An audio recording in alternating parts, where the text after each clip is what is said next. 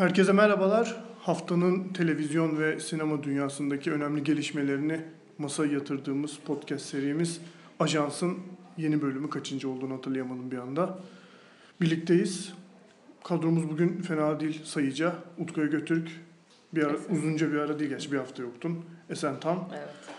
Murat Emir Eren ve bendeniz Güven Çatsüren. Bu hafta bakalım neler olmuş, neler bitmiş onları konuşacağız. Tabii ki bu haftanın en flash gelişmesiyle başlamak istiyorum izninizle. Mikrofonumuz bozuldu. Mikrofonumuz bozuldu. Telefondan kaydediyoruz. Keşke sadece bozulsaydı böyle içine Bir şey tö- kaçmış. tövbe estağfurullah bir şey kaçmış gibi böyle bir uğuldamalar falan.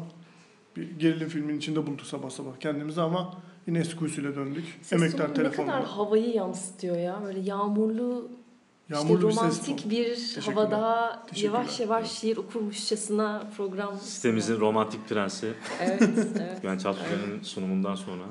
Evet Haluk Bilginer biliyorsunuz sokakları döktü hepimizi haftanın başında. Hı hı.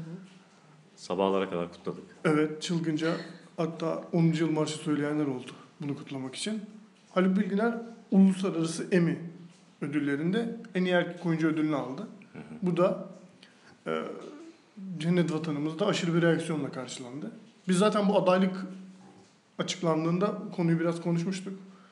E, yani bunun e, asıl bildiğimiz emiler olmadığını hani Hı hı. işte Amerika'daki işte yani veya İngiltere'deki vesaire dizilere verilen hani işte o Fleabag'lerin yarıştığı atıyorum The Crown'ların yarıştığı Handma- Handmaid's Tale'lerin yarıştığı emiler olmadığını bunun e, başka diller konuşan e, daha küçük endüstrilere sahip ülkelerdeki e, yapımları ödüllendirmek üzere kelime yanlış olabilir, doğru olabilir. Üretilmiş bir ödül töreni olduğunu aslında söylemiştik. Ama yani tabii ki hani ödülün de alınması, kazanılması Haluk Bilginer tarafından öyle ya da böyle haber niteliği taşıyan bir şeydi ve yani hem sosyal medyada hem de günlük hayatımızda insanlar bana sordu bu nedir ya güvenç falan diye. Bu ben emin listesine girdim. İşte şu bilmem kaçıncı emi diyor ama bu bilmem kaçıncı emi diyor. Bunlar aynı değil mi falan gibi sorular geldi bana. Ben de işte bi- biraz önce yaptığım gibi bir açıklama yaptım kendilerine. Sizler neler düşünüyorsunuz bu konuda? Ee, ben hala çok böyle derinlemesine araştırmış bir şeyinde değilim tabii ama bana şey gibi bir soru sordurtuyor bu. İşte Oscar'da en iyi yabancı dilde e, ödül alan bir şeyden, filmden ne fark oluyor? Yani şey gibi anladığım kadarıyla International Emmy Awards biraz daha Aynı organizasyon değil. Aynı organizasyon değil mi? Değil. Emin miyiz bundan? Ya Yani bütün sponsorları farklı, şeyleri farklı, törenin kendisi farklı. Yani ak- akademinin yabancı dilde en iyi film eski adıyla şimdi neydi? u- uluslararası iyi en iyi. uluslararası film zaten aynı törenin içerisinde olan aynı hı. e, şey konseptin içerisinde evet. aynı değerlendirme tabii. Oscar'ın biraz farklı şimdi o kurulları ona girmeyelim ama aynı değerlendirme içinde e, tartılan ve aynı gün verilen. Bu biraz daha farklı bir organizasyon. Bu e, International Emmy adı verilen e, biraz daha böyle e, hani PR amacı güdülen bir organizasyon. Benim bunda anlamadığım konu e, mesela İngiliz şey tabii İngiltere prodüksiyonları da var bu Evet. Evet. Hı. yarışmada. Yani Amerika dışındaki Yani Emmy'lerde değerlendirmek evet evet. için. Ama Emmy'lerde de de var. Hayır Emmy'lerde de var. Hı hı. Şimdi Emmy'lerde Fleabag var. Evet. E, İngiltere prodüksiyonu. E, burada da var. Benim kafam biraz orada karıştı bu uluslararası Emmy ile ilgili. Sonra bu, bunun apayrı bir organizasyon olduğu ve e, diğeri işte bilmem kaç yaşındayken bunun 47 yaşında olduğunu öğrenince ve haliyle işte daha önce burada konuşmuştuk Haluk Bilginer aday olduğunda e, bir şekilde git, gitme şansı bulduğum televizyon fuarlarında e, bu uluslararası Emmy'nin e, işte standındaki arkadaşlarla biraz böyle bir konuşma şansım olmuştu. Onların anlattığı tamamen apayrı bir organizasyonun ve işte bir e, başka bir şemanın olduğu Evet evet. aralarında e, ayrı bir işte değerlendirme var.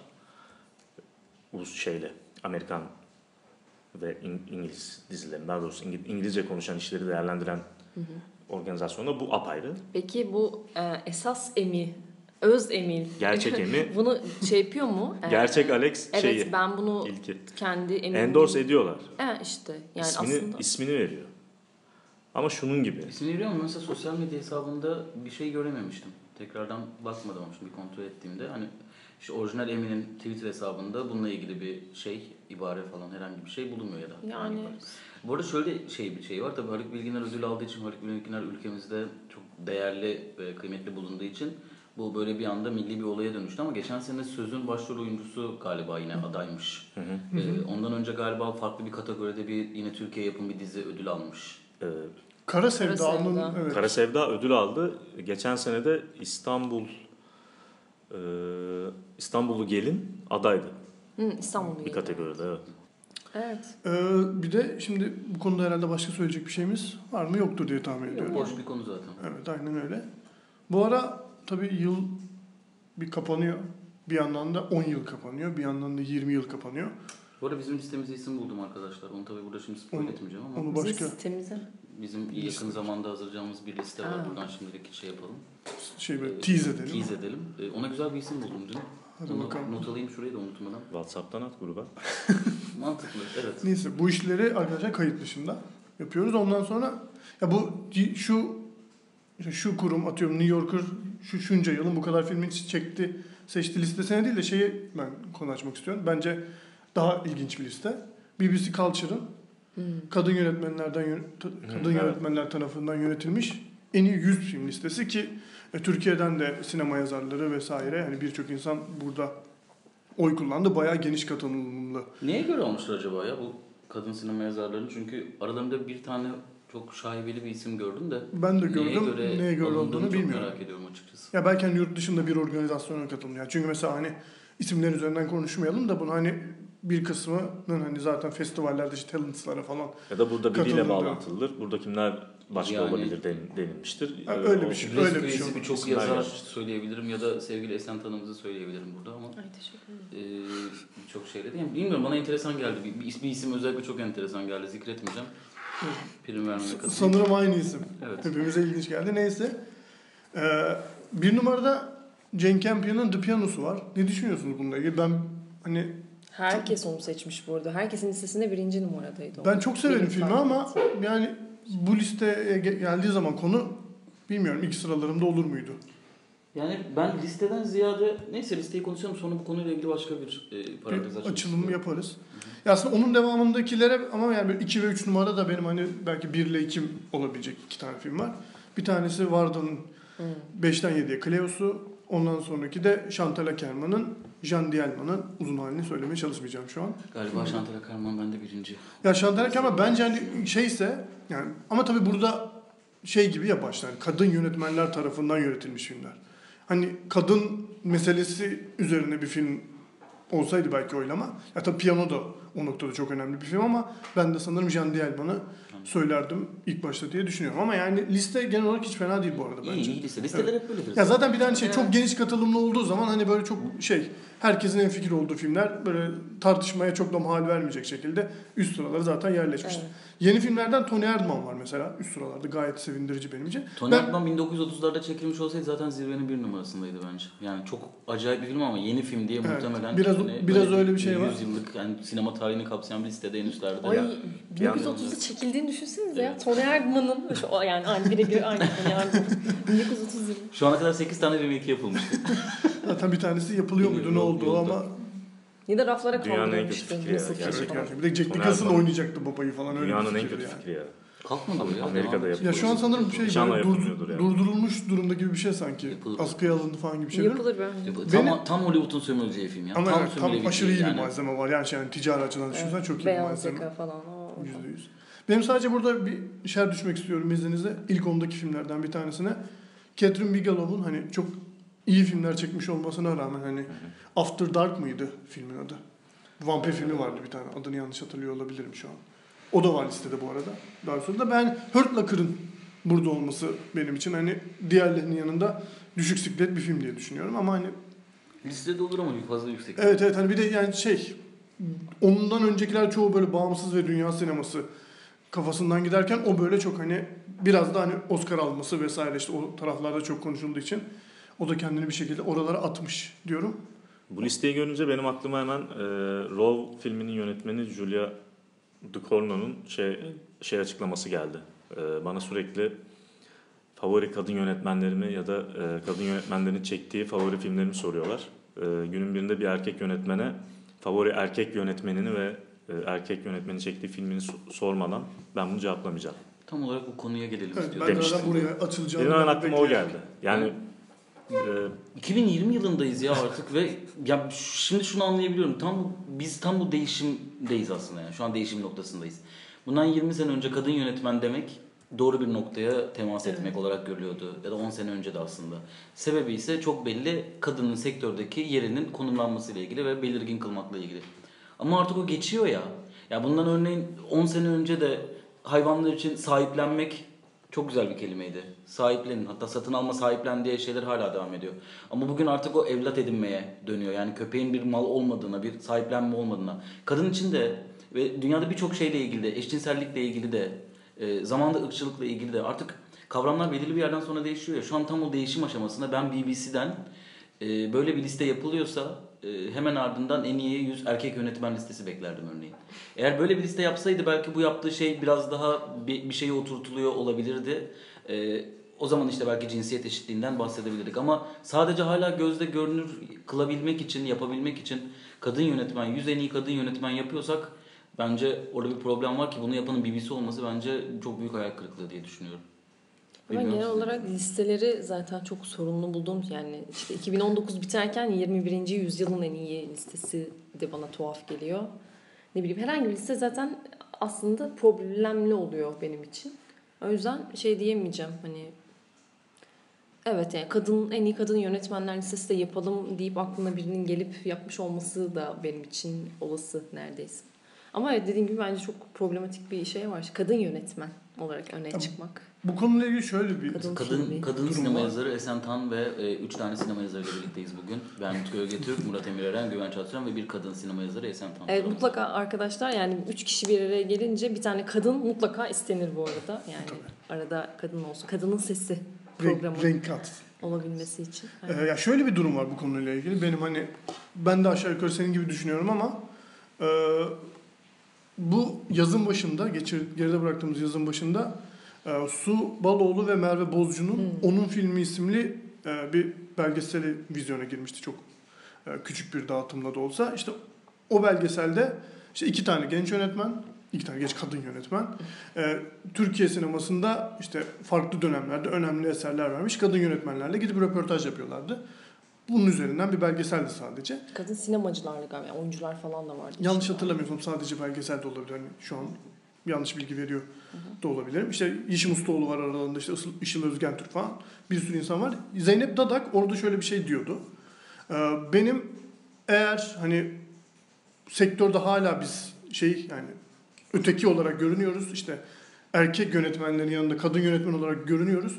Ee, eğer biz kadın yönetmen başlığı altında işte bu başlık altında bir araya gelip bu duruşa karşı bir danışma sergileyeceksek benim kadın yönetmen olarak anılmakla ilgili bir problemim yok gibi bir şey söylüyordu Zeynep Dadak. Ya bence bu, bu hani doğrudan hani bizden daha şey e, nasıl diyeyim bu konuda söz söylemeye daha hakkı olan birisi olduğu için sektörde yönetmen olarak çalışan bir kadın olduğu için böyle bir ifadede bulunuyordu. Ya bence bu da hani şey bir parantez olarak açılabilir. Şimdi aklıma geldi konuşurken. Bence bir yönetmenin e, bunu söylemi ve bununla ilgili olarak bir birlik beraberlik çağrısı yapması başka bir şey. E, tabii tabii. E, erkeklerin dünyasından böyle bir şeye karar vermesi başka bir şey diye düşünüyorum. O yüzden yani zaten Zeynep Dadak e, böyle bir şey dediği takdirde saygı duymak mümkün değil.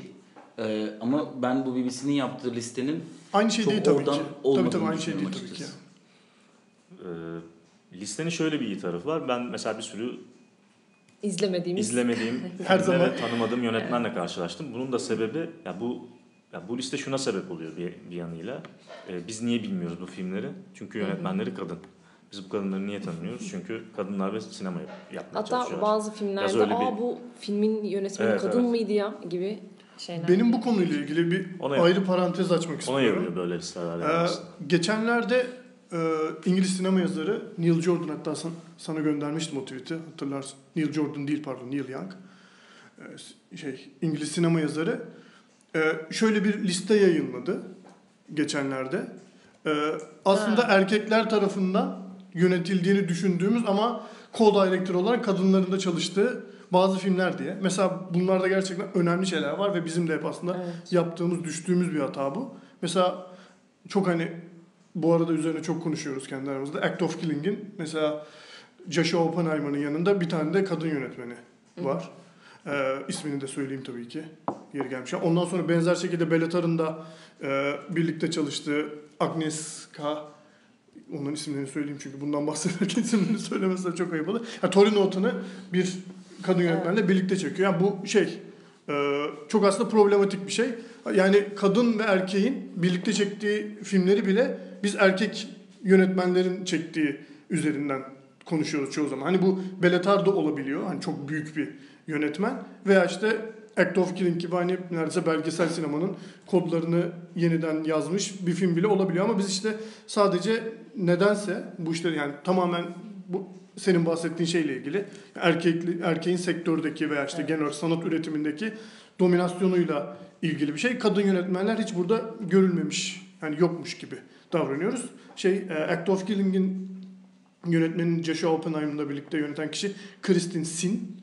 Ee, onu söyleyeyim. Torino Atan'ınkine de tekrar bakıyorum. Ben o sırada sen bakarken bir şey ekleyeyim. Ee, belki şimdi genelde biz hani bu podcast'i yaptığımızda e, biraz daha sektörel düşünebiliyoruz yani bir şeyler anlatırken. Belki bununla ilgili bir podcast yapıp aslında neden e, işte kadının bir şey diye düşünün ben mesela sadece sinema izleyen yılda işte 10-15 filme giden e, ama sinemayı sevdiğini düşünen klasik bir sinema izleyicisi Netflix'i olan belki Blue TV'si olan film izlemeyi seven ama sektöre dair çok da bilgisi olmayan bir insan olsam bu podcast'i dinlediğimde şey diye düşünebilirim. Empati yapmaya çalışıyorum sadece. E tamam da yani kadınlar neden sektörde yer bulamıyor? Ya da neden kadın yönetmenler film çekemiyor ki erkekler çekebildiği gibi kadınlar da çeksin? Ne fark var? Gibi düşünüyor olabilir. Belki bir gün bunun da sebeplerini anlatacak. Neden bu konuda aslında erkeklerin domine ettiği bir sektörün kadının e, yerini bulmakta bu kadar zorlandığını, neden kadına aslında erkekler tarafından şans verilmediğini, güvenilmediğini, bütçe bulamadığını, fon bulamadığını, e, yapım aşamasında neden bu kadar zorlandığını da anlatmak gerekebilir diye düşünüyorum. Bunun böyle gidip böyle gelen bir ya böyle gelip böyle giden bir durum olduğunu anlatmak açısından şöyle bir örnek vereyim. Ee, bir- Birçok büyük ressamın da e, yardımcıları kadınlardı. Ve hani ba- bazı resimlerinde o ressamların yaptığını ama o büyük ressamın işte atıyorum mesela Ren- Renoir'ın ki çok ünlü. Ee, hanımefendinin adını şu an hatırlamıyor olsam da niye acaba hatırlamıyorum. Ee, bayağı hani ve şöyle çıkıyor bunlar ortaya. Ya bu insanlar sağa sola resim dağıttıkları için işte bir takım ailelere oraya buraya bu resimlerin işte belgelenmesi sonradan gerekiyor. Çünkü insanlar bunu satmaya çalışıyor işte orijinalliğini ispat ettirip ve e, o, o kadınlar çizmiş çıkıyor. Yine de değerli oluyor. Yine üstünde Renoir imzası var mesela ama o çizmemiş. Böyle çıkıyor hep ortaya. Bu Yani yani yazarlar için de. Yazarlar için de Bütün geçerli. üretimler için Evet. geçerli olan bir şey şimdi onu diyecektim tam. Yani sektörde de aslında kadınlar yok gibi bir durum da yok. Yani bir sete girdiğiniz zaman en az erkek e, sayısı kadar sayısal bir yerden bakacaksak kadınlar da bayağı çalışıyorlar. Hatta ağır işlerde de çalışıyorlar. Yani illa şey olmak zorunda değil de bütün kostüm ekibi kadın olabiliyor. Tüm sanat ekibi kadın olabiliyor. Yani sette, sektörde ya da işte gene işin eleştiri kısmında, yazarlık kısmında da kadınlar yok değil aslında. Sadece bu çok böyle patriarkanın çıkardığı bir şey. Yani isim, görünürlülük zaten erkek üzerinden modellendiği için yine isimler erkek isimleri oluyor senin verdiğin örnek gibi. Yani resmi aslında zaten kadınlar yapıyor. Ya da işte bir filmin e, kolektif e, yapım sürecini zaten kadınlar yönetiyor çoğunlukla. Çoğunlukla demeyeyim ama hani yarı yarıya en azından. Hani orta bir şey yok. Kadınlar sektöre giremiyor, film yapamıyor gibi bir durum yok. Bu her sektör için geçerli olan bir şey. Yönetici olan ya da işte o filmin e, nasıl bir isimle, kimin ismiyle ortaya çıkacağına karar verenler erkekler olduğu için genel olarak. Ve bu da tamamen böyle yıllarca e, üretilmiş hani işte üst konumlarda, yönetici konumlarında olan kişiler hep erkekler olduğu için e, böyle bir sonuçla sonuçlanıyor aslında. Yani sonuç olarak erkeklerin sesi, erkeklerin ismi daha çok duyuluyor oluyor. Tabii ki 2010 yılına kadar e, tüm dünyada yani sadece Türkiye özgü değil iş adamı yani businessman kavramı 2010 2015 yılına kadar hala kullanılıyor ama en yaygın kullanımlardan biriydi iş dünyası için. Yavaş yavaş o İş değişmeye başladı. iş İş insanına. evrilmeye başladı. Bu arada Bilim insanı. e, az önce sen söyleyince akıllara yine gelmeden e, edemeyen tüyleri diken diken eden filmin 3 finalinden ikincisi olan Alev almış e, Hmm. genç bir kızın portresini. E, bir genç kızın mı? Alev Alev almış bir genç Genç kızın genç kızın portresinin ikinci finalindeki Evet. e, tıklım tıklım e, galerinin içerisinde e, babanız çok iyi çizmiş dediğinde hayır sadece babamın imzasını kullanan Evet, bir şey. karakterimiz aklımıza Evet. geldi. Evet. E, Şey Tim Burton'un filmi vardı Big Evet, Eyes. Big Eyes. sen sadece bu konuyla ilgili. Evet Margaret Key'nin hikayesini anlatıyordu o da. İşte kocası imza koyunca resimler satıyor. Kadın imzası görünce kimse almıyor. Evet. Evet ben de hani boş bıraktığım kısmı dolduruyorum. Ee, sadece Torino Otto değil bu arada Bellator'ın çok önemli önceki önceki filmlerinden bir tanesi Wreckmaster Harmonies'in de e, yönetmenlerinden bir tanesi Agnes Hranitsky. Hatta işte Londralı adamın da yönetmeni. Yani üç filmde birlikte çekmişler. Bu liste bayağı uzun bu arada. Bir iki tanesini de daha söylüyorum şimdi tekrar açınca liste ilginç oldu. En iyi film Oscar'lı Slumdog. Danny Evet. Boyle'la birlikte var. Ondan sonra şey belgesel sinemanın yine çok önemli iki tane filmi Gimme Shelter, bir Rolling Stones belgeseli ve Grey Gardens da bu aynı dertten muzdarip olan filmler. Bir tanesi daha e, Brezilyalı yönetmen Fernando Meireles çekti diye bildiğimiz City of God. Yani böyle çok çok önemli filmler var burada. Evet, Yani ben- işte- Hatta şöyle bir durum var. Yine senin Memir'in söylediğine ek olarak söyleyeceğim. E, belki de Mary Shelley bu kadar kendi isyan etmeseydi hayır ben kendi Evet. adımla yayınlayacağım diye bugün e, Frankenstein. Frankenstein'i Frankenstein'de bile Mary. Shelley'nin yazdığını e, bilmiyor olacaktık. Belki de yayıncı babasının adıyla Yani yazarlık konusunu açınca J.K. Rowling'in Evet. Evet. ismini erkek ismi olarak tanıtması falan. Yani inanılmaz bir şeyden bahsediyoruz. Hani böyle Ya böyle çok kanıksanmış Arada- ama evet. inanılmaz bir şey yani bu gerçekten. Ya ben bu mesela bilmiyordum açıkçası. Hani nasıl Slumdog Millionaire'inde işte City of God'ın hani böyle çift yönetmenli ve ikinci yönetmen ya daha doğrusu yönetmenlerden bir tanesinin kadın olduğunu bilmiyordum ve ben bu listeyi ilk gördüğümde gerçekten şaşırmıştım. Hani bazılarını biliyordum ama yani bazılarını da bilmiyordum ve gerçekten çok şaşırtıcı ve çok kanıksanmış bir şey. Yani hep en konuştuğumuz şeyin aslında bu kadınların sektördeki durumunun çok net ve yani böyle surata vuran bir örneği yani bu gerçekten. evet maalesef kadınlarımız. Belediye başkanlarının şeyiyle kadınlarımızın gücü. Konuyu değiştirirken Evet. ben Mary Shelley ile ilgili belki de Mary Shelley ismini bilmeyecektik diye buradan yani hiç geçirmedim. Yani Ya o gerçekten, çok, ilginç bir hikaye o. Evet. Ee, Filmde de vardı değil mi? Şeyin oynadığı. Ee, evet evet. Ha, evet, hatırlayamadım. 2-3 sene önce Evet. civarındaki. önceki. Ha. Evet. Ella Fanning mi oynuyordu? Efendim Evet, oynuyordu evet. Evet ilginç bir gelişme var Netflix tarafından. Geçen hafta burada romanın Criterion'a karşı şey e, katılmasını e, böyle Netflix'in bir prestij hamlesi olarak Evet. falan yorumlamıştık. Yine onun benzeri ve daha da belki büyük bir hamle. Netflix e, New York'taki e, çok eski sinema salonlarından bir tanesi ki New York'un sanırım tek tek perdeli şeyiymiş, sinema salonuymuş. Paris Theatre'ı e, 10 yıllığına kiraladı. Kendi prestijli filmlerini göstermek adına. İlginç olan şu, bu Paris Theatre neredeyse New York'un Beyoğlu sineması gibi bir şeymiş Utku. Yani şey çünkü yani ilk kurulduğundan beri daha böyle şey yabancı filmler ve işte daha art house filmler falan oynatıyor. Bu bir gelenek ve ilginci Ağustos'ta kapanmak üzereymiş salon. Ama işte Netflix'in işte böyle girmesi Süper kahraman gibi ya. gibi kurtarmış ya, Netflix inanılmaz. filmi. Gerçekten. Geçtiğimiz günlerde Atiye'nin galasına yani bir ön gösterimine gittim. Orada Netflix yetkililerinin aynısını söyledim. Ee, Türkiye'nin e, İstanbul'un en azından tek perdeli artık kalan sinema El atın şuraya. Ve bugün böyle haberleri çıktı. Dünyanın farklı yerlerinde de bu uygulamayı e, yapmaya başladığınız e, aklınızda bulunsun diye.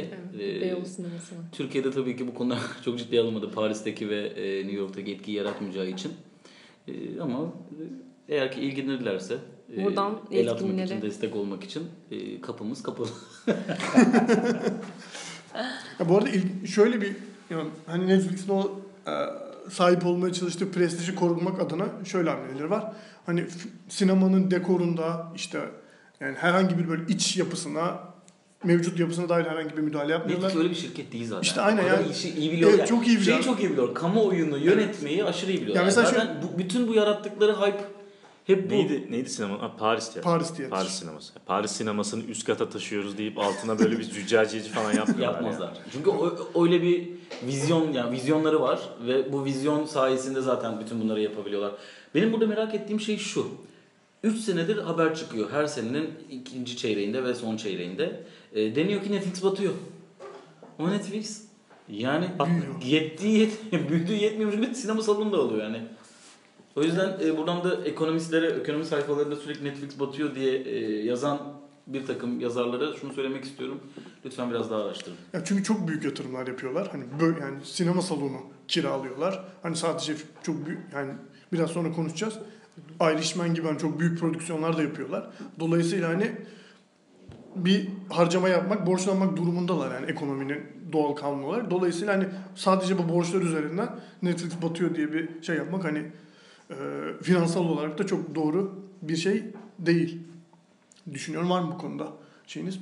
Ee, bir tane Ha evet senin New York, New York Times'ta bir haber çıktı. Başka bir sinema ile ilgili ama bu. Ee, AFP'nin haberi galiba. Bakayım. Evet.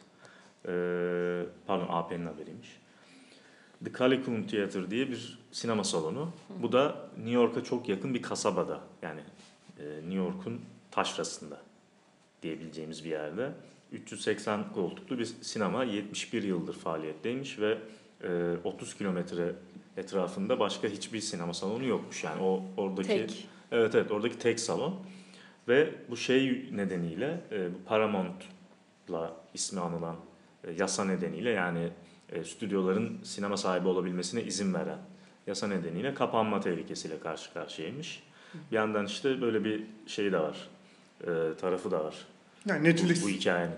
Yani Netflix'in Netflix'in atıyor kendi prestijini yürütüyor olurken ama Evet. çünkü o aslında yasayı geçen hafta da konuşsak mı diye şey yapmıştık ama çok e, geniş bir konu aslında bir yandan. Bu yasaklanmış bir şeydi. Yani uzun yıl, yıllar yıllar evvel e, stüdyonun sinema salonu sahip olamıyor oluşu.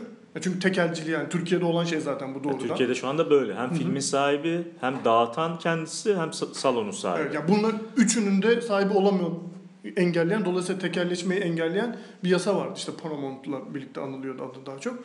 Bu yasanın şu an şey bu böyle olmayabilir ya diye hani Amerika'da bir şey var şu an. Hani sanırım e, şey olarak hani legal olarak değişmiş bir şey yok henüz. Ama hani bunun değişeceği söyleniyor ve dediğim gibi bağımsız salonlar önünde sonunda bundan etkilenecekler yani şu an böyle bir durum var Amerika'da. Yani Netflix gibi devler el atmadığı sürece. Yani ya kapanacak ya da sadece o stüdyonun filmini gösteren bir salona dönüşecek ki Ya evet biri alacak orayı alacak. de şey diyor zaten. Bu arada 3 nesil e, değişerek işte böyle Hı hı. işletiyorlarmış bu sinemayı. Sahibi diyor ki yani burası sadece işte ya burası Parazit'i de gösteriyor. Frozen 2'yi de gösteriyor. Ama asıl olayı zaten işte her şeyi bulabiliyor olması insanların burada falan filan. Bu, bu değişecek. Yani sadece belli tipte filmler gösterilecek artık. Eğer e, el değiştirse ya da kapanırsa gibi. Bunlar da oluyor. Sadece burada olmuyor yani.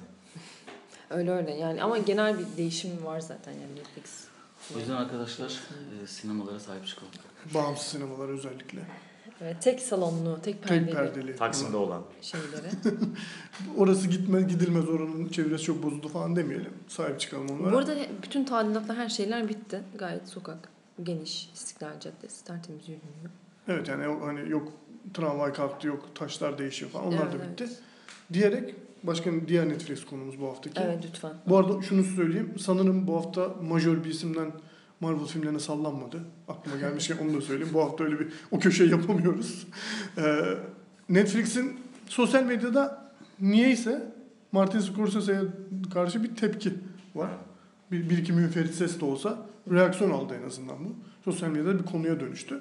Şu ki Scorsese hocamıza deniyor ki sen Marvel'a şöyle salladın, böyle salladın, yok onlar sinema değil dedin, şöyle yaptın, böyle yaptın. Sen hayırdır filmini Netflix. Netflix'e vermişsin, biz bu filmi perdede izleyemiyoruz, sen hayırdır gibi bir şey söylüyor. Ben öncelikle şunu söylemek istiyorum. Sen filmi izlemedin ya. Hayır filmle ilgili bir şey söylemeyeceğim. Ee, galasına davet edilmediğim için bu arada. Onu da söyleyeyim. Evet, gelmişken. buradan yetkili. Ee, şöyle bir durum var zaten Netflix Türkiye'de bu filmi perdede gösterseydi biz filmi Netflix'te de izleyemeyece- izleyemiyor olacaktık. Çünkü bunun yasal olarak yeni çıkan yönetmelikle 5 ay sonra mıydı? Beş ay. 6. Beş. 6. 5 ay sonra Netflix'e yani bir film yasal olarak perdede yani ticari gösterime girdiği anda ancak 5 ay, 5 ay sonra şeyde Platformlarda. dijital platformlarda gösterilebilir. sonra da Pay TV'ye verebiliyor. Ha tamam ben onu hatırlıyorum. Evet, yani Yani platformda bir ay gösterebiliyor. Özel olarak yani. Yani O da dolayısıyla dolayısıyla hani zaten bu itiraz daha en başından boşa düşmüş. Türkiye'de yasal olarak bir karşılığı olmayan itiraz. Ama aslında özelinde de çok büyük sorunlar var diyerek filmi izlemiş dostlarıma söz bırakıyorum. Şimdi önce senin söylediğinle ilgili bir ekleme yapayım. Geçtiğimiz gün e, bir arkadaşım yine sektörden e, bu konuyla ilgili bir Kültür Bakanlığı'nın toplantısına katıldığında, yani Sinema Kültür Bakanlığı'nın e, şöyle bir bilgi verdi. Özellikle yani bu bu yasa değil. Bu kararname olması lazım. evet, evet. 5 ay meselesi. Ve e, söyle, bu değiştirilebilir bir şey. Yani yasa gibi tekrardan toparlanması, sunulması gereken bir şey değil. Kararname değiştirilebilir bir şey.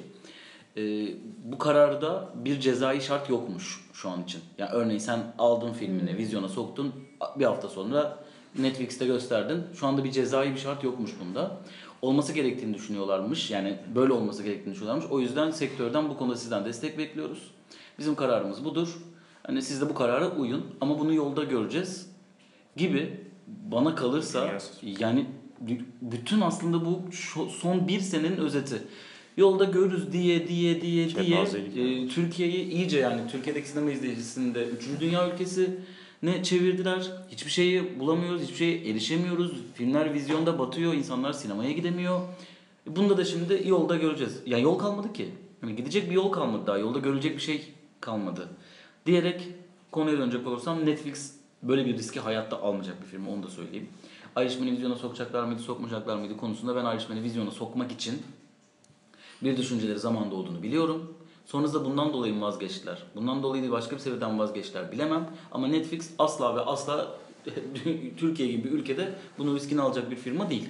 Bir kere ticari e, bir firma ve tabii ki bu yönden daha e, bu onlar için daha önemli.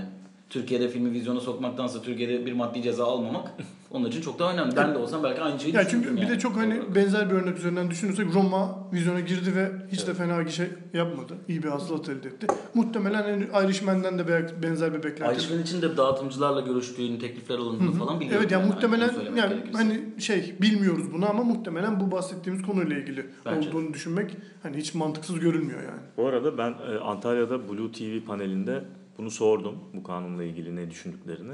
E, ve biz uyacağız dediler. Daha doğrusu genel genel olarak onlar da ne olacağını bilmiyorlardı. Yani biz de göreceğiz, Evet. bakacağız. Herkes aynı şeyi ne olacağını sektör göreceğiz ama diyor. e, bir netleşene kadar biz de uymaya çalışacağız gibi bir cevap verdiler. Kimse Yani bilmiyor olacağını. Anlaşılabilir bir şey gerçekten. Yani Yani Türkiye'de risk hukukun böyle işliyor olması inanılmaz bir şey. Bir şey çıkıyor, bir karar çıkıyor, bir yasa çıkıyor ve bekleyip göreceğiz gibi bir şeye dönüşüyor. Bir bakalım ya ne olacak. ha?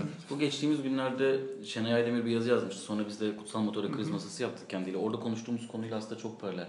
Ee, yani hem maddi hem manevi sürekli olarak seyircinin kaybettiği bir ülkeye dönüştü Türkiye sinema açısından. Filme gelecek olursak Evet, ilk söylediğin eleştiriyle ilgili olaraktan e, ben biraz gelmeden önce baktım.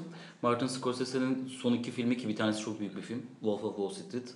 E, yaklaşık 100 milyon dolarlık bir bütçesi var. E, Silence'ın ise ne kadardı bütçesi? 46. 46 milyon dolar.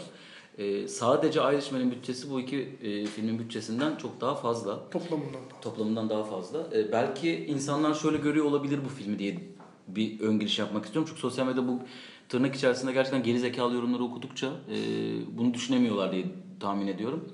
E, yaklaşık 3-4 sene önce Pacific Rim'in ilk filmi girmişti vizyona. Bütün böyle robotlar inanılmaz böyle bir savaş sahneleri, uzaylılar geliyor. insanlar zaten başka bir yere dönüşmüş dünya falan. Filmin yanlış hatırlamıyorsam bütçesi 190 milyon dolar kadar bir bütçeydi. Evet, bayağı büyük bir bütçe bu. E, Irishman bir mafya filmi olarak görülüyor herhalde. E, fakat Irishman'in bütçesi 150 milyon dolardan fazla bir bütçe. 159. E, 159 milyon dolar ve inanılmaz bir e, gençleştirmek için CGI e, var filmde. Sadece e, Robert De Niro'nun gençleştirme sahneleri göze batıyor, rahatsız ediyor. O biraz böyle Steven Spielberg'ün Tenten'ine benzemiş maalesef. E, ama onun dışında hiçbir detay e, göze çarpmıyor ve hani zaten filmin hikayesi tamamen bunun üzerine kurulu. Robert De Niro'nun işte 10 sene önce gidip yaklaşık 10-15 sene önce Martin Scorsese bu filmi çekelim dediğinde iyi de gençliğimizi nasıl oynayacağız diye düşündükleri için çekilememiş. Hiçbir stüdyoya satılamamış hiçbir şekilde belki de olmayacak bir filmi Netflix'in sahiplenip e, üstelik dünyanın birçok ülkesinde vizyona soktuğu bir yerde Netflix'e işte Scorsese'ye Netflix üzerinden sallamak, Netflix'e de vizyona Türkiye'de sokmadı diye sallamak. E, bütün bunların şeyle beraber gerçekten böyle bir şaheser çıkmışken ortaya hem yönetmene hem e, yapımcısına sallamak bana biraz e, fazla sosyal medya çağı hareketi gibi geliyor bilmiyorum. Film Hani izleyen ya bu konuda- sen ne der? Ben yine film izlememiş bir insan olarak ya bu konunun Martin Scorsese'nin Marvel'la ilgili yaptığı yorumlarla ne alakası var Hayır karşısında? tam tersi. Ne şey Hayırdır ya? tam olarak Çok alakalı Martin bence. Scorsese bunun için Evet. bu tartışmayı Ya- yapıyor. ya Yani işte Marvel yani- yüzünden sinema e, Hayır, stüdyolarından bir destek kastetmeye alamamasından çalışıyorum yani. bahsediyor ve hani tam olarak aslında bunun cevabı Netflix'le yapmış olması ama ben yani bir yandan Netflix'i sonuna kadar savunmamakla birlikte yani bana hala böyle hani fazlasıyla okey tamam ticari olmak zorunda falan filan ama burada ben kesinlikle Martin Scorsese'nin yaptığı e, şeyin ne kadar doğru bir adım olduğunu e, altını çizmek istiyorum sadece. Yani Martin Scorsese dediğimiz insan işte Amerika'da bağımsız sinemanın e, ve genel olarak Amerikan sinemasının en önemli yönetmenlerinden bir tanesi. E, inanılmaz bir filmografiye sahip. Yani onun gibi bir insan bir daha gelmedi dünyaya. Muhtemelen gelmeyecek. E, ve bu insanın yaptığı son filmlerden bir tanesi muhtemelen yani bir tane daha şimdi yapıyormuş bir şeyler gene Hmm, Leonardo DiCaprio ile falan filan ama yani muhtemelen gene bu kadar büyük bir film biz bir daha izlemeyeceğiz. İçinde işte Robert De Niro'ların, Joe Pesci'lerin olduğu falan filan Al yani Pacino. Al Pacino'ların olduğu bir yani böyle star ya figüran görüyorum zannediyorsun. Figüranlar bile yıldız yani Hollywood'da. Öyle bir filmden bahsediyoruz. Böyle film bir daha çekilmeyecek. Gerçekten Sadece bile yıldız. Martin Scorsese bile değil yani. Bu böyle bir film Hollywood'da ya da dünyanın herhangi bir yerinde bir daha çekilmeyecek. Böyle bir şeye sahiplenmesi Netflix'in çok güzel. Çok teşekkür ederiz. Bununla birlikte şöyle bir şey de var. Hani tamam çok büyük bir film işte Netflix sahiplendi, e, parayı ortaya koydu ama işte bu kadar büyük bir filmi biz şu anda sinema salonunda izleyemiyoruz. Zaten sıkıntı bu diyenlere buradan sesleniyorum. Arkadaşlar hiçbir şey kaybetmiyorsunuz. E, çünkü Scorsese bir deha. Yani neyi nasıl yapacağını çok iyi biliyor.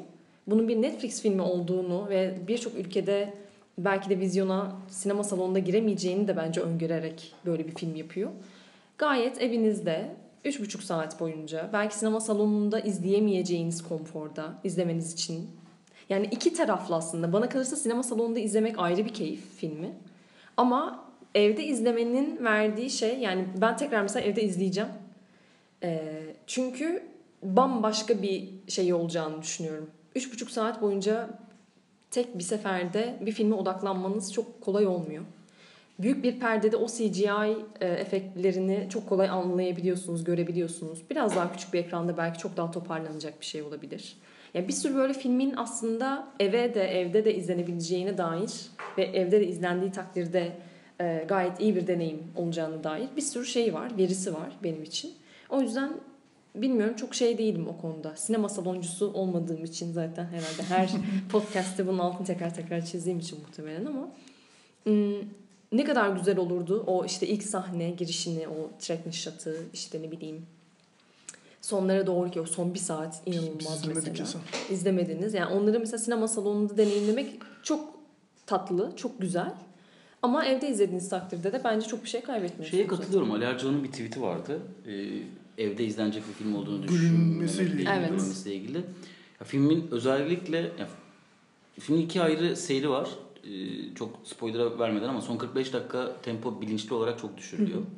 Ee, bu arada benim bundan hafif bir sorunum var çok sevilmesine karşı herkes tarafından.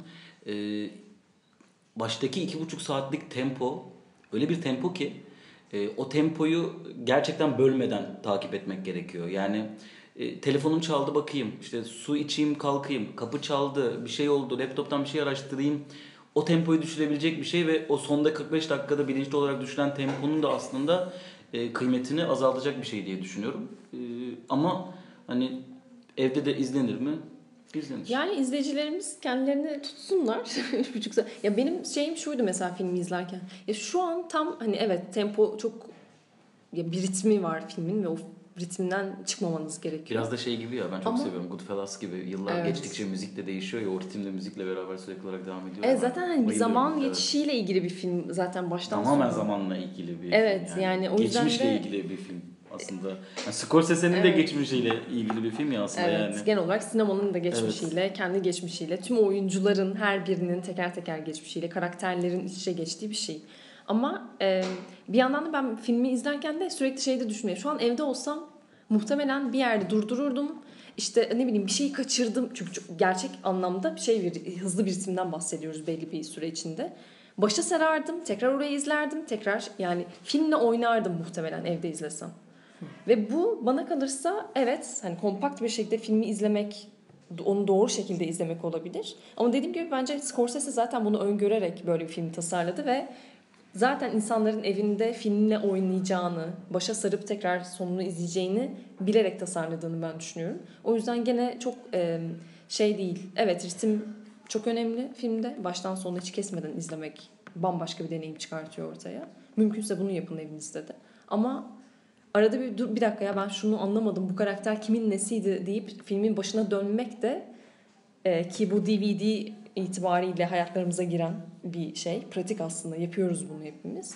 Scorsese'nin gözünden kaçmayan bir pratik. O yüzden de gayet çalışabilir bir şey. Bu arada e, konuyu çok uzattık. Yavaştan geçmeden ufak bir şey söylemek istiyorum. Scorsese için 70'li yaşlarına girdiğinde Wolf of Wall Street'i çekti. Bu nasıl tempo? Hani yani gerçekten yönetmenler için ilham olması gereken bir şey derken 80'li yaşlarına girerken de Evet. yani şu filmin ilk, ilk iki buçuk saati gerçekten e, bayağı bir ibretlik. Onunla ilgili e, bir YouTube videosunda bir şey söylüyor Scorsese. Diyor ki benim gözüm çok hızlı görüyor bir şeyleri. E, be- benim gözüm çok hızlı görüyor ve hiç durmuyor. Sürekli bir şeylere bakarım ben falan ve bundan yola çıktı o çıkmış o anlatısı. Yani o- onun sinemasındaki işte sürekli bu Dolaşma. e, ka- kameranın hiç durmaması, sürekli görüntünün bir yerden bir yere kayması vesaire onunla ilgiliymiş. Kendi anlattığı kadarıyla. O yüzden o tempo da biraz onunla ilgili galiba. Evet. İz- Ben de şey hemen onu söyleyeyim gitsin. Ee, görüntü yönetmeni canımız Rodrigo Prieto'nun bir tane videosuna denk gelmiştim. O da işte bu filmin her şeyin bu kadar planlı ve işte tüm o şatların, e, kamera hareketlerinin bu kadar böyle nasıl e, gideceğini, edeceğini bilmesinin nedeni aslında karakterin kendi motivasyonuyla ilgili olduğunu, işte bir e, yere girip bir insanı nasıl öldüreceğini en baştan planlayıp e, o şekilde hareket ettiğini ve hani saniye saniye her şeyi bildiğini karakterin işte o yüzden de kara- şeyin ka- kameranın karakterin motivasyonuyla aynalandığını e, söylediği bir video izlemiştim. Evet son konu, tartışmalı konu. Size sadece bir soru üzerinden bu konuyu açmak istiyorum.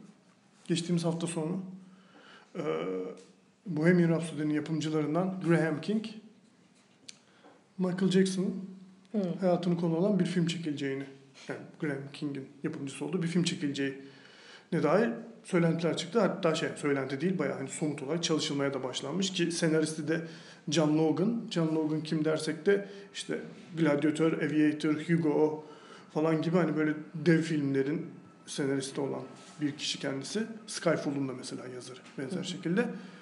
Dünyanın şu an itibariyle bir Michael Jackson biyografisine İhtiyacı, ihtiyacı var mı diye size sormak istiyorum. Bence Bu var. arada, bu arada şey e, araya da gireyim. E, Disney Plus'ın geçtiğimiz haftalarda vizyona şey e, kullanımı açılan Disney Plus'ın Fox şey Fox'un sahibi olduğu Simpsons'ın e, Michael Jackson'ın yer aldığı bir seslendirmesini yaptığı bir karakterin olduğu bölümü almadığını da belirtelim. Yani böyle bir aslında somut bir ambargo vari bir uygulama var Michael Jackson'dan karşı sektörde. Varlığına dair yani. Varlığının neredeyse bir silinmesi. Şarkısı falan filan değil. Yani şey çünkü yani Michael Jackson olduğunu düşünen bir karakteri seslendiriyor Michael Jackson doğrudan. ve, Ben o. ve işte yani bu bölüm yok yok Disney Plus'ta. Evet. Ve yani Politik şu an bir karar tabii. politik bir karar, saygı duyulabilir olan bir karar gayet. Bu noktada Michael Jackson'ın hayatını nasıl çekileceği, Hı hı.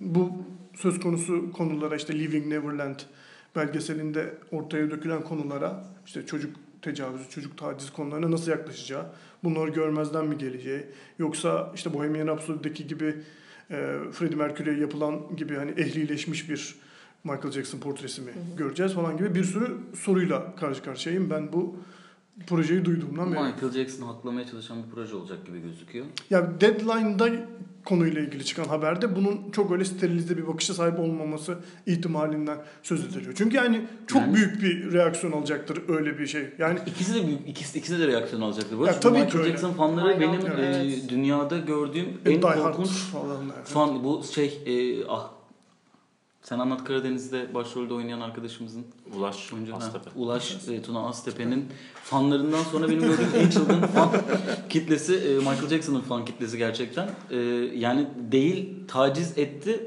Taciz etmeye yeltendi dahi dedirtmeyecek derecede bir e, mesih olarak bakıyorlar Michael Jackson'a.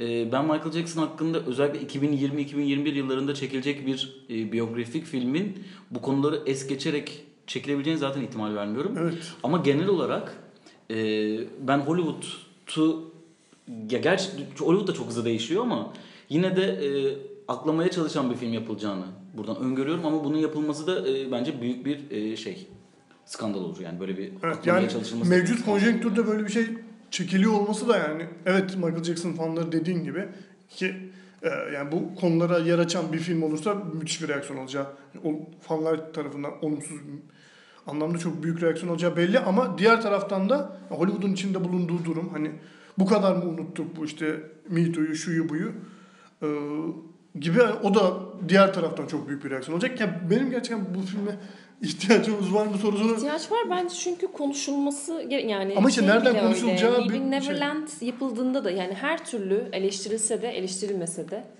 böyle bir ya bu ürün e, film çekmek, belgesel çekmek istediğiniz kadar işte mazlumun yanında olun. e, işte kurbanı destekleyin ne yaparsanız yapın bir komoditeye dönüşen bir şey ve satılan pazarlanan bir şey her türlü. Leaving Neverland de bu şekilde pazarlandı. Pazarlanmadı mı? Pazarlandı. Tabii. O yüzden hani zaten her türlü bu bir şeye dönüşecek, ürüne dönüşecek ve pazarlanacak. Ama bana kalırsa arta kalan şey şu oluyor. Büyük kitlelere ulaştıktan sonra filmler ki hele savunursa mesela Michael Jackson'ı bu film çok daha büyük kitleye ulaşacağı belli. Hem eleştiri bazında hem de işte destekleyenler fanları açısından sahipleneceği için. Ve bence bir tartışmaya açılacak bu. Yani şeyi bilmiyoruz ya hala. Böyle e, ortada beyanlar var. işte iddialar var. Biz biliyoruz ki tabii ki o beyanların e, bir gerçekliği var çünkü çok tutarlı. Ama hani ortada ne olduğu da çok belli değil. Michael Jackson'ın beyninin içinden ne geçiyordu bilmiyoruz falan filan. Yani bunlar hala zaten tartışılması gereken şeyler bana kalırsa. O yüzden de tartışmaya açılacak bir şey olduğu için bana kalırsa e, her türlü çekilmesi gerekiyor ki konuşulsun bu mesele üzerine. Ya bunun A'sı B'si işte doğrusu yanlışı e, Michael Jackson kötü bir insan mı iyi bir insan mı gibi bir ayrımı yapılamıyor ya zaten bu yapılamaz olamayacak bir şey ama tartışılması gereken bir şey sonuç olarak. O yüzden de böyle ürünler bana kalırsa bunun şeyi ön koşulu. Olmadıkça konuşmuyoruz çünkü. Yani Utku'nun bahsettiği gibi Michael Jackson'ı acayip savunan bir kitle var ya ve çok büyük ya bu. Yani bu görüşün e, herhangi bir filmde karşılığını bulması bana çok anormal gelmiyor. Olabilir bu. Ya ticari olarak bakılırsa evet. Ticari olarak da sosyal olarak da. Evet. Sosyal etki olarak da. Ee, o yüzden filmin yapılması çok mantıksız değil. Bir de bütün şarkıların haklarını elinde bulunduran bir vakıf da destek oluyormuş. Filme. Niyeyse. Ya bu biraz şey gibi mesela hani konuşuyoruz ya Ahmet Kaya filmi yapılacakmış ve hani bu yapımcıların ellerinden çıkmasın Ahmet Kaya filmi. Hepimizin tedirginliği benzer konularla ilgili. Ya da Naim Süleymanoğlu filmi yapılıyor. Şimdi mesela Naim Süleymanoğlu ile ilgili ben bir film yapacak olsam bilmiyorum katılır mısınız aslında tartışmaya da açmak istiyorum. Şimdi Naim Süleymanoğlu'nun bir e, şöyle bir hikayesi var biliyorsunuz kaçırılıyor. Bu filmde yani kaçırılıyor dediğim alınıyor ve Türkiye'ye getiriliyor ve ondan sonra işte Türkiye vatandaşlığı ve ardından kazılan madalyalar. Burada bu hikayeye bu şekilde odaklanmak yerine yani Naim Süleymanoğlu'nun Türkiye'de neden milliyetçi olduğu üzerine bir film yapmak bana çok daha heyecan verici geliyor. Karakterin iç dünyasını keşfetmeye çalışmak. Zaten hani belli ki bir şeyler yaşamış o dönemde ve Türkiye'ye gelmiş. Kendini bir vefa borcu hissettiği için bu adam kendini milliyetçiliğe adamış ve kazandığı şampiyonluklarla birlikte bu karakterine daha e, oturmuş bir şey olmuş. Ama bunun bir geçmişi var, bunun bir mazisi var, bunun bir sebebi var, bunun bir sonucu var. Mesela böyle bir yerden ele almak gerekirken mesela Michael Jackson filmi yapılacaksa Bence Michael Jackson'ın artık şarkılarıyla dünyada nasıl bir star olduğunu değil de Michael Jackson'ın e, bütün bu hayatı boyunca bugün bir starken bir anda artık e, tırnak içerisinde az önce Güvenç'in de söylediği gibi tarihten tamamen silinmesine sebep olacak hataların belki psikolojik etmenlerinin incelenmesi. O işte sinemanın aslında yani illaki bir sinema evet eğlence sanatı vesaire diyoruz ama yani bir eğer ki bir bilinç olacaksa sinema ile ilgili bence buradan bakılmalı ki biz de bunu izlemeliyiz ki bu bize heyecan yaratmalı diye Yani düşünüyorum. çünkü evet eğlence ama yani bu filmi yapıyor olur, yapıyorsan sen şu tarihte bir sorumluluğun da var. Çünkü tarihi, Evet, tarihi evet. bırakıyorsun. Tarihte bir şey Michael Jackson bırakıyorsun ve yani bırakıyorsun. tam bu tarih işte Living Neverland'in çıkmasından bir iki sene sonra böyle bir film yapıyorsan tarihe karşı bir sorumluluğun var Evet, demektir. bu arada Finding Neverland iyi belgesel arkadaşlar. Evet. Yani bar Evet, problemleri ama iyi belgesel. Yani yok hani Yani orada belgesel. da evet. Şey elini taşın altına sokan en bir belgesel en azından. Ee, bir fikir kendi- üretmek adına yani. Yaşadığı deneyimlerden bahsederken insanlar şey diyebiliyorlar falan. O çok ilginçti. Hı hı. Hani spoiler değil herhalde bu Yok, ama. Yok canım. Baya Belgesel baya zaten Michael yani. Jackson tarafından e, inanılmaz bir işte tacize uğrayan, tecavüze uğrayan insanlar kendilerini kötü hissediyorlardı. E, Michael Jackson hakkında kötü konuşurken. Evet. Evet tam olarak onu söyleyecektim. Yani Ya bu- burada yani sinematik kendi- olarak aşırı grift ve müthiş bir malzeme var aslında. Evet, bir yandan da yani uğradıkları tacizle ilgili de orada mesela kendi iyi hisseden de var aslında. Yani tacize uğradım ben iyiyim diye değil yani. Yani bunu konuşabiliyor onun- olmaktan Ha, sadece o değil. Onun ona verdiği hazla ilgili. Yani zamanında Evet. Michael Ha, evet, Jackson'la evet. birlikte olmanın Evet. ona verdiği hazzı da başka bir şeyi tartışmayı daha açıyor aslında. O yüzden belgesel kıymetli. Evet aslında güç meselesini sadece tartışsa Evet, evet. bir şey. Yani Ya çünkü o ma- bile yeterli. Ya Michael Jackson belki de hani Elvis Presley'den sonra dünyanın gördüğü en büyük yıldızdı. Evet. Ya Hiç işte sevmedim ya ben nedense. Bilmiyorum. Ben çocukken kendim Michael Jackson zannediyordum. Ya hala biraz böyle andırıyorsun ama. Ben de bayağı yani. seviyorum. Aa, Gerçekten. ben de ben de Ya, bayağı ya ben gerçekten bizim e, mahallede de hani oturduğum semtte de çok sevilirdi ve bir tane arkadaşım vardı Gökhan şey yapmıştı yani sadece ben seveyim diye 10 tane en sevdiği en iyi şarkısını şey yapmıştı. Kaset. Kaset yapmıştı.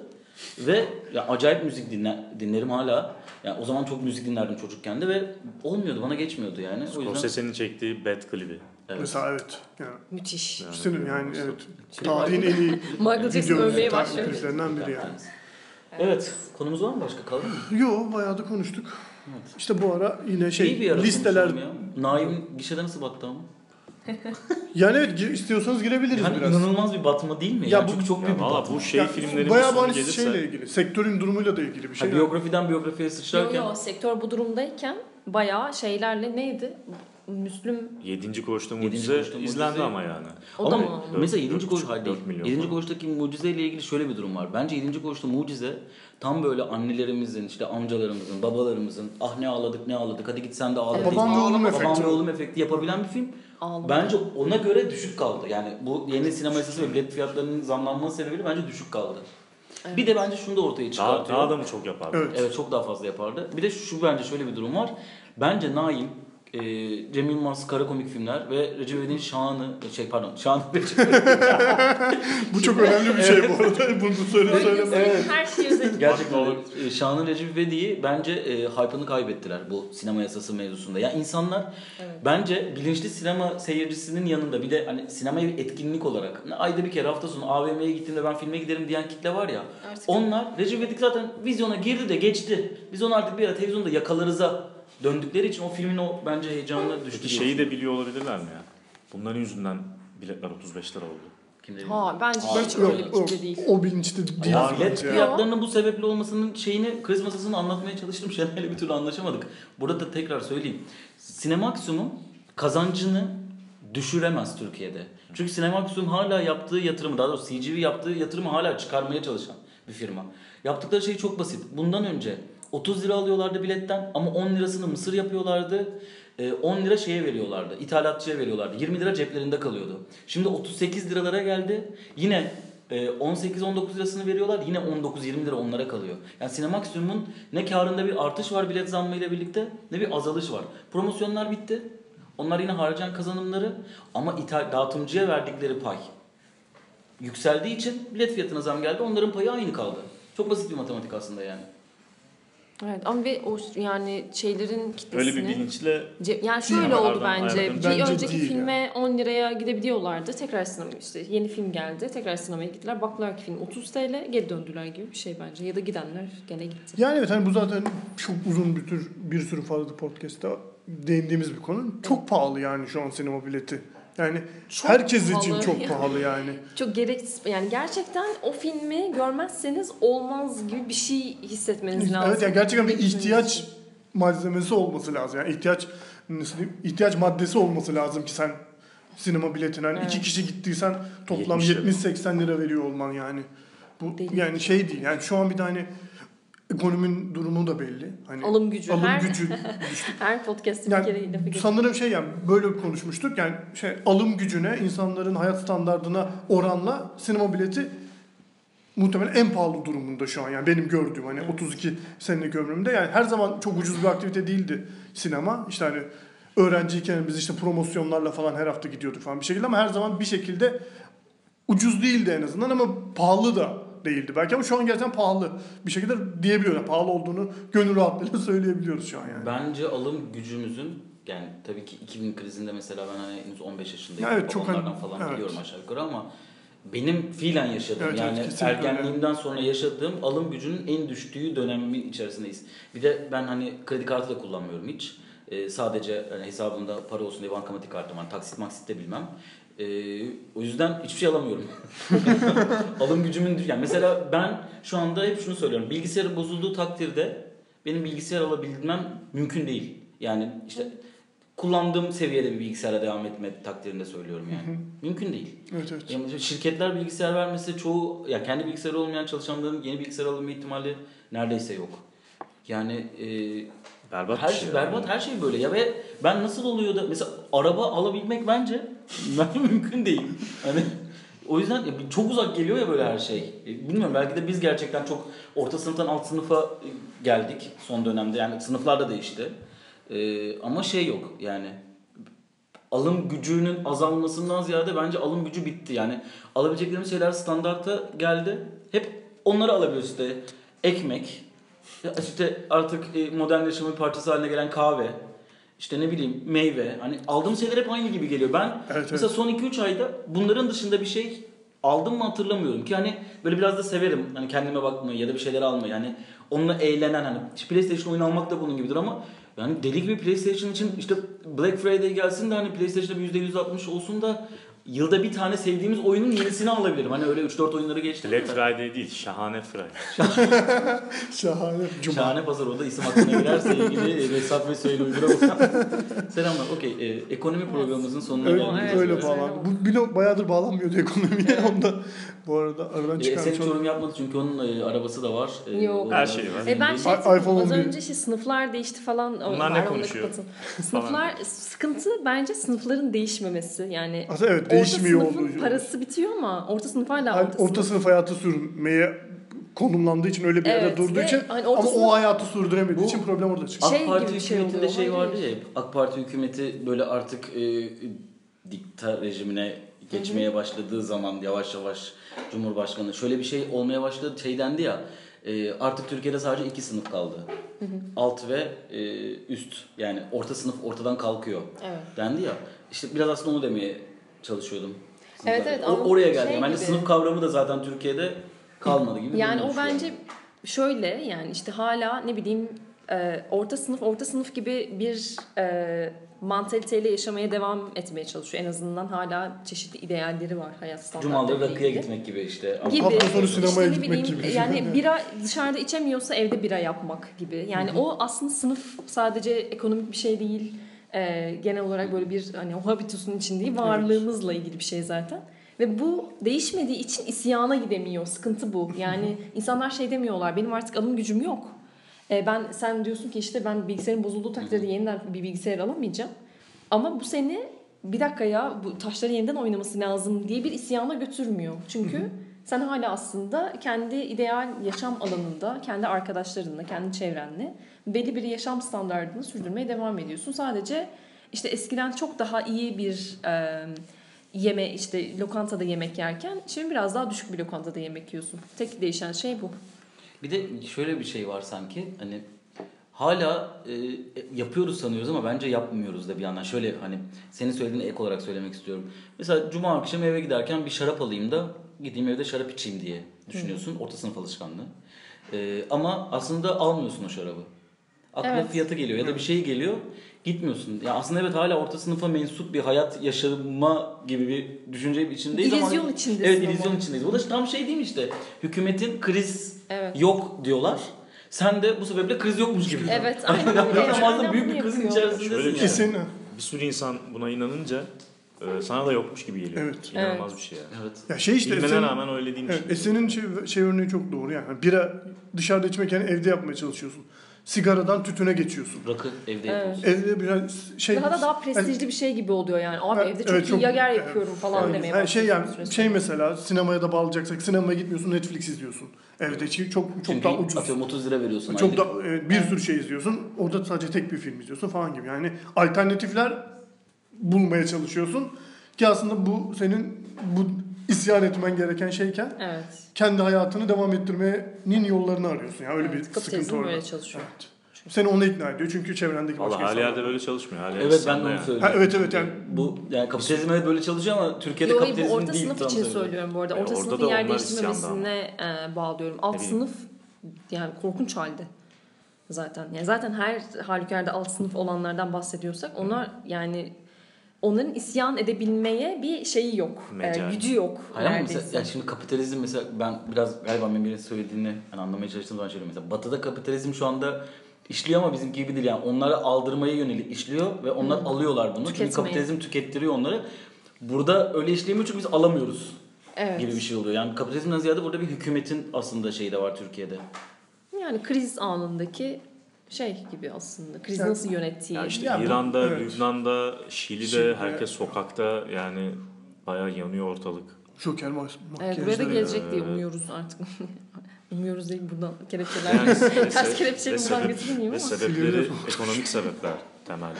Evet, Siyasi Tabii sebepler. ki değil. evet, yani her türlü zaten sebep. ekonomik sebeplerle oluyor bu tür isyanların başlangıç noktası ama. Evet. Sinema yetmedi. Memleketi de kurtardı. İçimiz Memleketi de ya, kurtardığımız Bir podcast oldu. Böyle sanki doluymuşuz gibi bir şey böyle bulduğu yerden fışkırdı fikirler. Herkese çok Sen de teşekkür böyle ediyorum. podcast yapalım ya.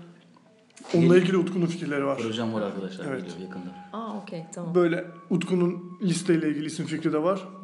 Bir değişik fikirleri de var. Şimdi tabii film Kapat- babası artık yıllar oldu. You, Tabii. şey, Beyoğlu sineması, YouTube benim yeni bir proje üretmem zamanım Evet, geliyor galiba. rahatın battığı anlara Evet. girdik. Ee, artık çünkü Can da bir yaşına geldi neredeyse artık o da eskisi kadar e, vakti almıyor falan diye düşünerekten Evet. Utku'nun kaşıma zamanları geldi gibi. O zaman dinleyen herkese teşekkür ederiz. Haftaya yine görüşmek dileğiyle.